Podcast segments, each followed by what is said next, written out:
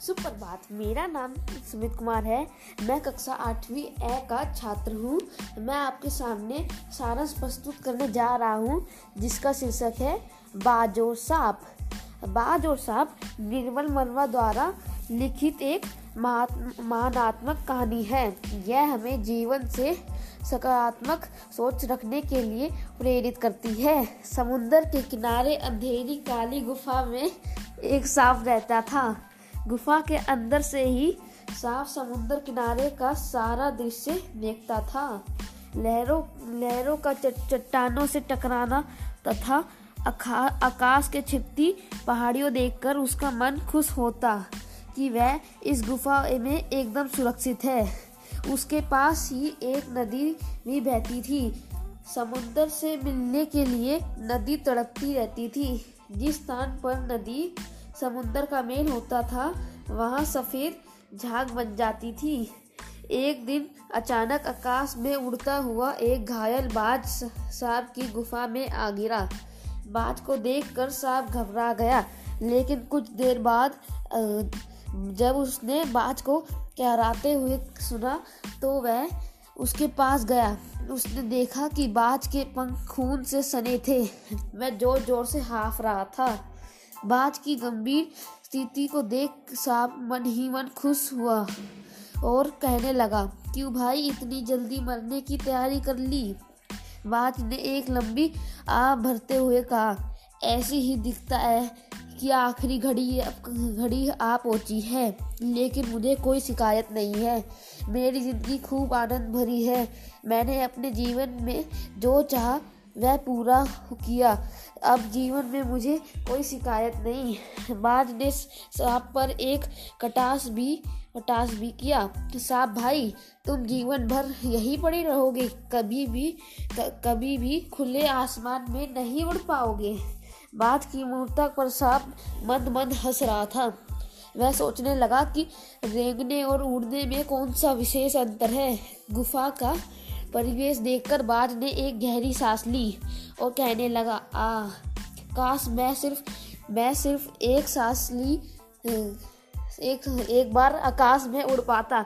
इस प्रकार बाज की करुण चित्कार सुनकर सांप को कुछ अजीब सा लगा। उसने बात से कहा, यदि तुम्हें स्वतंत्रता स्वतंत्रता प्यारी है तो इस चट्टान के किनारे से ऊपर क्यों नहीं उड़ जाते। कोशिश करने में क्या हर्ज है? सांप की बातें सुनकर बाज किसी तरह खुले गगन के नीचे आ गया और पूरी ताकत से ऊपर उठा, लेकिन जल्दी ही धड़ाम से नीचे गिर भी गया। उसका शरीर नदी के पानी में जा गिरा, जहाँ एक लहर के उसके पंखों पर लगे खून को खून को साफ़ कर दिया। कुछ ही क्षणों में सांप की आँखों से ओझल हो गया। अपनी गुफा में बैठा हुआ सांप बहुत देर तक सोचता रहा कि आखिर इस नीले गगन में क्या है, जो घायल होने पर भी बाज उड़ना चाहता था। उसे भी उड़कर पता चल लगा, लगाना चाहिए कि इस नीले गगन में क्या है। यह सोचकर सांप ने अपने शरीर को सिकोड़ा और ऊपर की तरफ़ उछाला। लेकिन हुआ वही जिस बात का डर था। सावधान से चट्टान चट्टान पर आ गिरा। अच्छा यही हुआ कि सांप को कोई चोट नहीं आई। अपनी स्थिति को देखकर सांप काँप गया और उसने सवे से कहा कि उड़ना बेकार है। अपना तो रेंगना ही सही है। ये पक्षी तो बिल्कुल मूर्ख हैं जो आकाश में उड़ते हैं। बीच गगन में इनके रुक रुकने का कोई ठिकाना भी नहीं है। वह सोचता है कि धरती पर रेंग लेने ही उसके लिए काफ़ी है। आकाश की स्वतंत्रता से उसे क्या लेना देना? कुछ देर बाद सांप को चट्टानों के नीचे में मधुर स्वर धुनी सुनाई दी। पहले तो यह स्पष्ट नहीं थी, लेकिन अब बाद में स्वर साफ़ सुनाई देने लगी। अपनी गुफा के बाहर निकलकर वह वहाँ वह झांकने लगा। जहाँ से सवार आ रहे थे, उसने देखा कि चट्टानों को भिगोती हुई समुद्र की लहरों से गीत से सवर फूट रहे थे। लहरों का यह गीत दूर दूर तक गूंज रहा था। सांप ने सुना कि लहरें मधुर स्वर में गा रही थी। लहरें कह रही थी, हमारा यह गीत उन साहसी लोगों के लिए है जो अपने प्राणों से हथोली हथेली पर रखकर घूमते हैं।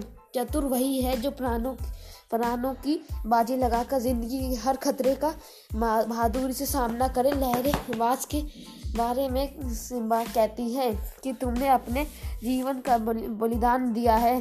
तुम्हारा रक्त एक दिन अवश्य रंग लाएगा।